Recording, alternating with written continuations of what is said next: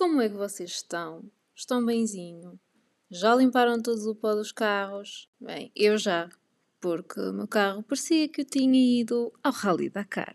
A nuvem já se foi embora, já passou o tempo cor laranja que nos fazia parecer estar no Dune, outro livro que se ainda não leram, deviam ler. E hoje vamos falar sobre livros para quem não gosta de lamechices. Ou seja, vamos falar de romances para quem não gosta de lamechices. Vamos falar sobre histórias de amor, mas que não se focam em tristezas, uh, situações forçadas e criadas só para causar drama gratuito. Uh, estou a falar de ti, Nicholas Sparks, e estou a falar de ti, Leslie Pierce, que escrevem livros com um enredo super trágico, super dramático, põem drama em cima de drama, em cima de tristeza, tudo num bolo de sofrimento inigualável. E se tal como eu são pessoas que não gostam desse tipo de livros,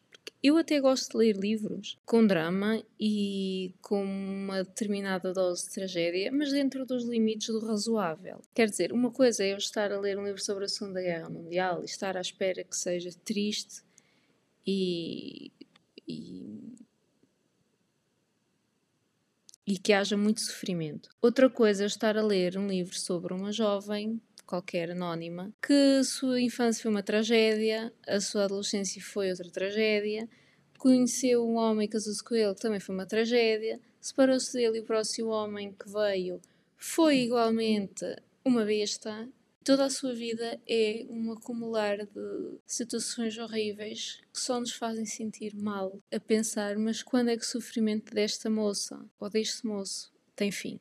Então, as sugestões de hoje são para quem gosta de romances com uma dose de comédia, com personagens realistas e com alguns problemas naturais que todos nós enfrentamos, mas que as coisas de alguma forma se resolvem ou de alguma forma têm uma mensagem positiva, mesmo que passem por dificuldades, as coisas encarreiram-se e, portanto, são romances para nos dar uma perspectiva boa sobre a vida e sobre os nossos problemas e para nos fazer esquecer um bocadinho desta de toda a situação que vivemos no mundo e todas as coisas horríveis que nos chegam na televisão. Então, o primeiro livro que vos trago é O Fala com o Ex da Rachel Lynn Solomon.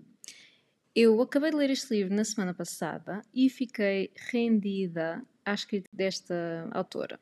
Uh, este livro segue o Dominic e a Shay, que são dois colegas de trabalho numa rádio e que, para manterem o seu emprego, aceitam fazer de conta que são um ex-casal de namorados para o podcast Fala com o Ex. Uma ideia que pode salvar a rádio caso o público adira. Eles trabalham numa rádio pública que está presentemente a passar algumas dificuldades nas audiências. E então é esta a ideia que têm para criar este podcast, de forma a tornar esta rádio relevante outra vez e de forma a não perderem todos o emprego. Produtora nesta rádio, mas nunca apresentou nenhum programa porque considera que não tem uma voz boa para a rádio e por isso sempre esteve no, nos bastidores. Então, quando esta oportunidade surge de fazer este programa, com o Dominic. Claro que achei, aproveita, porque ela adora a rádio, ela adora o seu trabalho. E o que é que ela não adora? O Dominic. Eles dão-se muito mal, dão-se pessimamente, não têm qualquer amizade um pelo outro, estão constantemente em quesílias. E o que é que surge daqui? Surge que, como é óbvio, o público adere em massa ao podcast. Eles têm uma química espetacular. Eu própria queria ouvir este podcast se ele existisse no mundo real, porque é super divertido.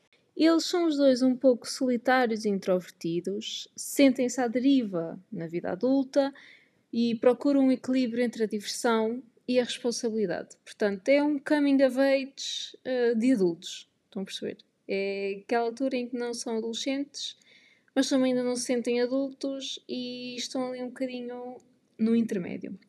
É um livro muito, muito realista, porque, por exemplo, eles às vezes não fazem jantar e comem simplesmente cereais. Ou comem muito mais takeaway do que comida feita em casa. Quem nunca, né? Quem nunca jantou cereais? Atira a primeira pedra. Quem nunca jantou choca-pique e gostou. Esta é uma história leve, mas com alguma profundidade emocional, porque aborda temas como o sexismo local de trabalho e uma relação amorosa interracial. O Dominic é coreano e achei norte-americana, e apesar de não ter havido muita exploração do lado coreano do Dominic, foi bom ver e existir essa representação. Também é um romance com um bom protagonista masculino. Ele é muito equilibrado, muito carinhoso. E claro que tem os seus defeitos e tem as suas particularidades, mas eles os dois complementam-se. Ambos trabalham para construir uma relação melhor e para se darem os dois bem. O que, relembro, não era todo o que aconteceu ao início, porque eles odiavam-se, pura e simplesmente porque sim. Mas lá está, a maneira como a autora escreve este livro não nos leva a crer que ah, eles odeiam-se porque sim, depois vão, vão ser paixão pelo outro, porque vai ficar super fixe e super original. Não, não é isso que acontece. É, está tudo escrito de uma forma muito natural. As coisas progridem de uma maneira relativamente realista e que poderia acontecer qualquer pessoa. É um livro muito giro, tem uma dose de comédia, sim, mas também tem uma boa dose de drama e fala muito sobre a rádio, sobre o processo de criar um programa de rádio e como é que as coisas acontecem. E eu achei isso muito giro, muito original. Nunca tinha lido nada sobre este tema. Nunca tinha lido nada sobre este tema e, portanto, recomendo muito. Esta é uma edição recente da Quinta Essência, saiu em janeiro de 2022 e, portanto, está disponível em todas as livrarias. Já agora aproveito para dizer que se quiserem comprar na WUC ou na Bertrand, o meu link de afiliada está no meu Instagram. Encontram lá o meu link para comprarem os vossos livros se me quiserem ajudar um bocadinho e uma pequena comissão vem para mim. Portanto, agradeço desde já se o fizerem. Se não o fizerem, também não tem problema nenhum. Amigos na mesma. Outro livro que também se passa em ambiente de escritório e é um Enemies to Lovers é o Odeio Te Amo-te, da Sally Thorne. Este livro conta a história da Lucy e do seu colega Joshua, que são dois assistentes executivos que se odeiam de morte e que lutam pela mesma promoção, quando as editoras em que ambos trabalham se fundem numa só. O Joshua é meticuloso e picuinhas, tem a mania da organização.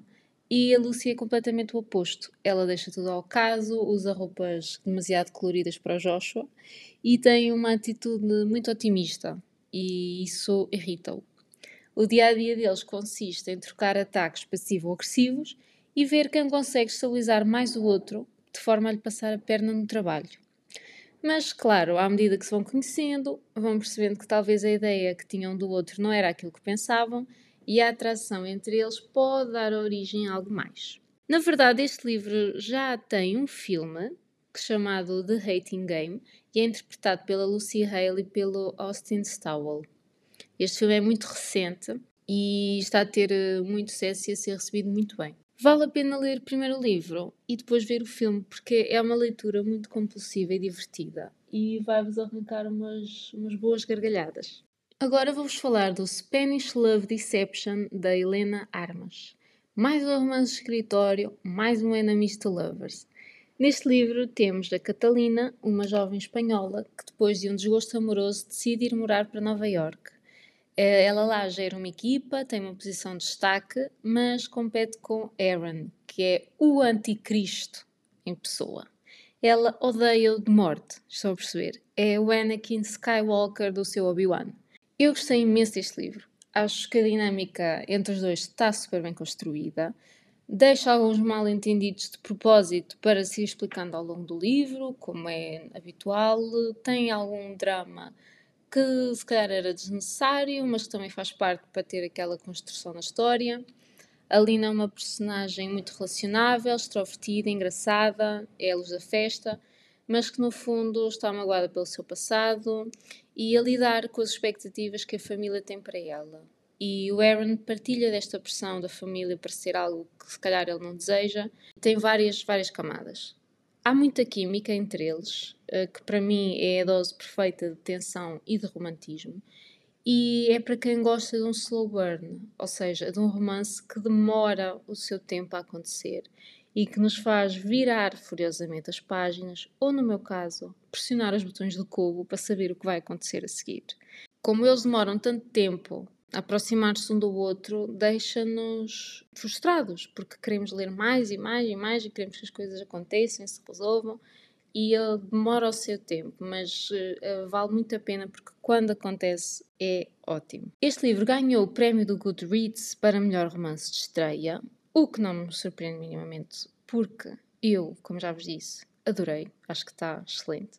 Infelizmente ainda não está publicado em Portugal, mas vai sair em junho deste ano pela Marcador Editora. Portanto, podem apontar nos vossos calendários. O próximo livro é The Love Hypothesis, da Hayley Hazelwood. A Olive é uma aluna de doutoramento na Universidade de Stanford e faz investigação no campo do cancro do pâncreas. Ela está sempre focada nos seus estudos, não tem muito tempo a ter uma vida social, mas num belo dia dá por si a beijar o professor Adam Carlson, o intragável do departamento. E vocês perguntam, Inês, porquê que ela o beija assim de repente se praticamente nunca falaram?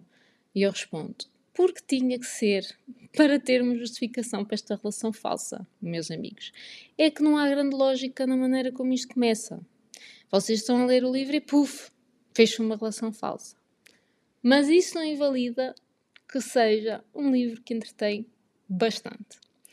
E portanto, a modos que se veem os dois nesta situação constrangedora, decidem começar uma relação entre eles, ela sob o pretexto de deixar o ex-namorado livre para a sua amiga e ele para lhe dar uma bolsa de investigação que tanto deseja que a universidade se recusa a conceder-lhe.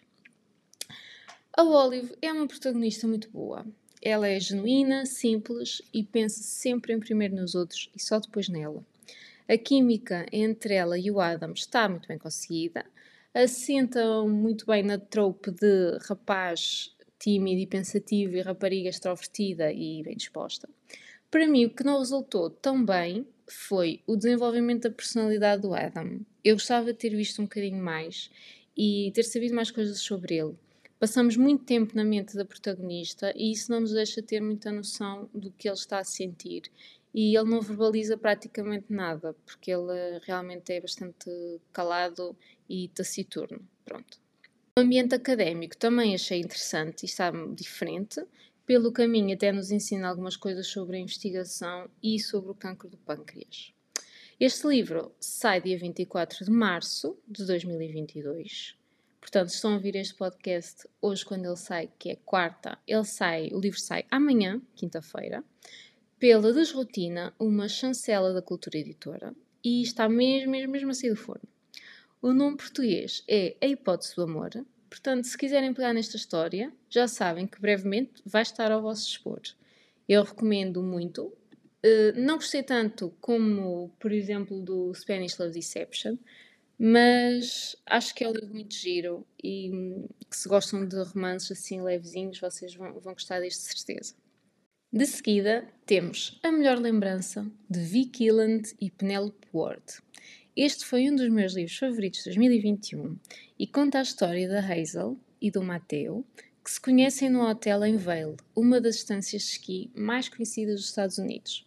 Depois do noivo dela cancelar o casamento à última da hora, Hazel decidiu que merecia gozar aquela que teria sido a sua lua de mel. Ora, acontece que está uma forte tempestade de neve e, como todos os hotéis estão cheios, não há quartos disponíveis para pernoitar. É precisamente no lobby do hotel, durante o caos das pessoas que anseiam por conseguir ter onde dormir, que Mateo está a tentar enganar o recepcionista do hotel e a fazer-se passar pelo Sr. Hooker, a família que tinha reservado o último quarto disponível. Hazel percebe-se que ele está a enganar o recepcionista e decide fingir que é irmã dele e aproveitar-se também para ela. A partir daí, os dois descobrem que têm um sentido de humor em comum e que estão muito confortáveis um com o outro. Passam os dias a rir e a picarem-se e aproveitam para esquiar e desfrutar do veio. E gostam tanto da companhia um do outro que, na hora de regressarem para as suas terras, que ficam em lados opostos dos Estados Unidos, decidem fazer uma road trip juntos. Ok, as palavras não explicam o quanto eu adorei a química entre estas duas personagens. A maneira como eles brincam um com o outro, a tensão que existe entre ambos sem ter acontecido nada, é um suplício o livro inteiro. Eles são hilariantes, honestos, genuínos, até o contexto financeiro das personagens é super realista, porque o Mateo vive num estúdio pequeno em Seattle, porque, como ele é professor, não consegue pagar uma penthouse obrigado por isto. São estes pormenores para mim que tornam o livro bom.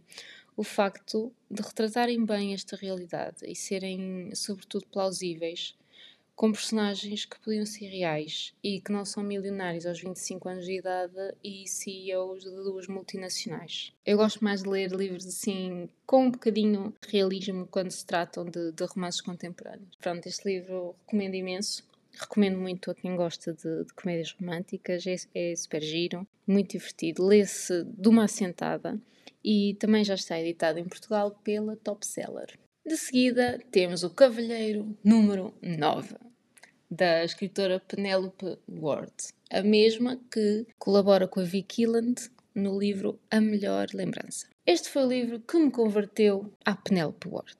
Eu estava numa livraria com a minha mãe e ela disse aquela frase que todos os amantes dos livros adoram ouvir: Escolhe o livro que eu pago. Então eu escolhi este porque a sinopse pareceu-me engraçada, apesar da capa à primeira vista me assustar um bocadinho porque a capa é uma desgraça, mas a história é do caraça. Eu comprei por impulso e correu muito bem. Tão bem que só demorei 4 horas a ler isto. Então, qual é que é a história? A Amber é uma rapariga que acabou de sair de uma relação longa. Ela mora em Boston e é assistente de educação especial. Dá apoio a jovens e adultos com necessidades educativas especiais. Ela mora sozinha porque está a ultrapassar uma relação dolorosa que terminou há muito pouco tempo e que lhe deixou marcas profundas. Há um dia em que ela recebe uma chamada de Channing, um dos seus melhores amigos da adolescência, a dizer-lhe que ele se vai mudar para Boston, precisa lá ficar durante os tempos e a perguntar se pode ficar em casa dela. E é então que ela decide arrendar-lhe um quarto e conseguir juntar algum dinheiro extra. Como já devem estar a imaginar, a convivência e a proximidade entre os dois vai ser um mote para o desenrolar da história. Eu gostei de tudo neste livro. Não houve nenhum aspecto que eu considerasse menos bom. Adorei tudo. A maneira como a Amber está a superar as feridas do passado e a fazer o luto de uma relação que terminou. A compreensão que o Channing revela ter para com ela. A representação da deficiência e como um dos adultos de quem ela cuida ter sido trazido para o centro livre, incluído nos passeios românticos dela com o Channing, e ele torna-se amigo dos dois, e isso para mim sim é inclusão. Adorei o facto do Channing não ser um palerma tóxico e revelar muita vulnerabilidade e ser muito honesto e sensível com a Amber. Adorei o slow burn, o encontro inevitável entre os dois que nos deixa à beira de um ataque a nervos. Há muita tensão entre eles, muito jogo do gato e do rato, vai não vai. E este livro é excelente, incrível, no que toca a um romance bem construído. E são daqueles que dão muita importância às capas então peço-vos, por favor, deem uma oportunidade a este. Ignorem a capa. Ponham uma capa de Saramago em cima deste, se quiserem, para irem ali na rua e não se sentirem mal. Esqueçam a capa, esqueçam o moço que está lá sem camisola, por amor de Deus, e deem uma oportunidade ok? Ao conteúdo, porque esta história é muito boa, o conteúdo é incrível e é isso que importa. Portanto, escondam essa capa, arranquem a capa, pintem a capa, façam o que quiserem, mas deem uma oportunidade, por amor de Deus, a esta história, porque ela vale a pena. E por último, queria-vos falar dos Asiáticos Podres de Ricos de Kevin Kwan. Pensem em Portugal. A malta tem que trabalhar o mês todo para ganhar o salário mínimo. O gasóleo é um balúrdio. As compras no supermercado estão sempre a aumentar. Andamos todos a contar os tostões até ao final do mês para na última semana só comermos atum. Agora imaginem o completo oposto. Isto é Singapura. Esta malta não é rica, ok? Eles são podres de ricos. E podres de ricos significa terem herdades, empresas, negócios espalhados pelo mundo inteiro. Têm companhias aéreas, equipas de futebol, tudo o que vocês possam imaginar. Esta malta faz o Ricardo Salgado parecer um palintra esfarrapado. E agora imaginem-se a descobrir que o vosso namorado é um destes podres de ricos. Ele convida-vos para ir a Singapura, ao casamento do melhor amigo dele, e vocês aceitam. Olha, está aqui uma boa oportunidade de viajar, de ir ver o mundo, conhecer outros países.